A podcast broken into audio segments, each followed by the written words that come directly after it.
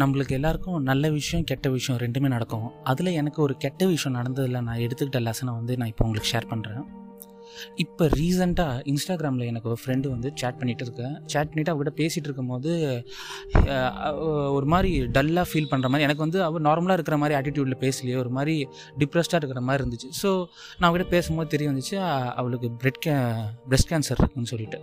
I was shocked ஏன்னா அவளுக்கு எனக்கு தெரிஞ்சு ஒரு two years two and half இயர்ஸ்க்கு முன்னாடி தான் அவளுக்கு மேரேஜ் ஆச்சு. இந்த டைமில் இப்படி சொல்கிறாளேன்னு சொல்லிட்டு சரி நான் பார்க்குறேன்னு சொல்லிட்டு அவள் வீட்டுக்கு போனேன். அவள் ஹஸ்பண்ட் கிட்ட பேசிகிட்டு இருந்தேன்.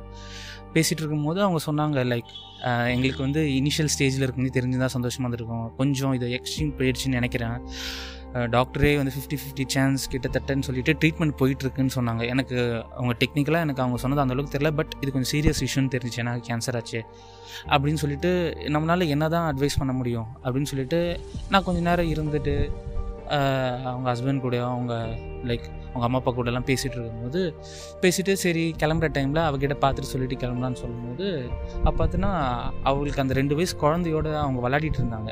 லைக் நான் கொண்டு வந்த ஸ்வீட்டை வந்து அந்த குழந்தை கேட்டுச்சுன்னு சொல்லிட்டு அவங்க பாட்டி அதை கொடுக்கல. ஸோ அது என்ன பண்ணிட்டு சோஃபாவில் ஏறி டிவியில் ஏறி அங்கே ஏறி கலாட்டா பண்ணிகிட்டு இருக்கும்போது அதை விழுந்து விழுந்து அவள் சிரிச்சிட்டு இருந்தா.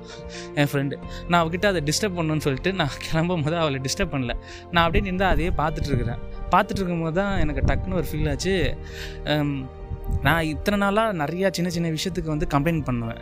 எனக்கு ஏன் அப்படி இருக்குது கம்பேர் பண்ணிவிட்டு கம்ப்ளைண்ட் பண்ணிகிட்டு இருந்தேன்.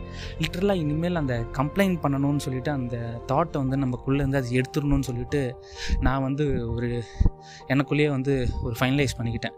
கண்டிப்பாக இருக்கக்கூடாது. ஏன்னா நம்ம லைஃப்பை வந்து என்ஜாய் பண்ணணும். ஏன்னா நம்ம நினச்சிப்போம் நம்மக்கிட்ட இருக்கிற கஷ்டம் தான் வந்து பெருசுன்னு சொல்லிட்டு. ஆனால் அதுக்கும் மேலே ஒரு பெரிய கஷ்டம் வேற ஒருத்தன் வந்து அசால்ட்டாக அதை வச்சு மேனேஜ் பண்ணி போயிட்டுருப்பான்.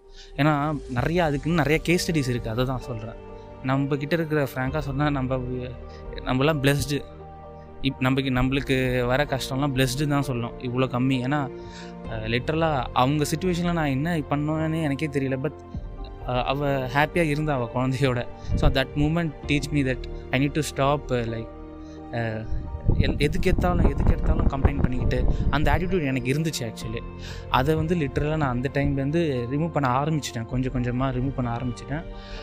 ஐ திங்க் uh, அந்த அந்த அவங்கள போய் பார்த்ததுல எனக்கு ஒரு நல்ல ஒரு ஃபீல் கிடச்சிச்சு. நான் கண்டிப்பாக மனசார சொல்கிறேன் அவளுக்கு வந்து உடம்பு கண்டிப்பாக சரியாகும். நான் நம்புகிறேன் நான் சரியான எல்லாருக்கும் சொல்கிறேன் திருப்பி. நீங்களும் யோசிச்சு பாருங்கள் இது உங்களுக்கும் நீங்களும் நிறைய விஷயத்தில் உங்கள் லைஃப்பில் நடக்கிற ப்ராப்ளத்தை கம்பேர் பண்ணிவிட்டு ஏன் அப்படி இருக்குது ஏன் இப்படி இருக்குன்னு சொல்லி கேள்வி கேட்டுக்கிட்டே இருந்தீங்கன்னா லிட்டரலாக அதை தூக்கி போட்டுருங்க. அதெல்லாம் ஒன்றுமே கிடையாது. Just start enjoying your life be happy okay thank you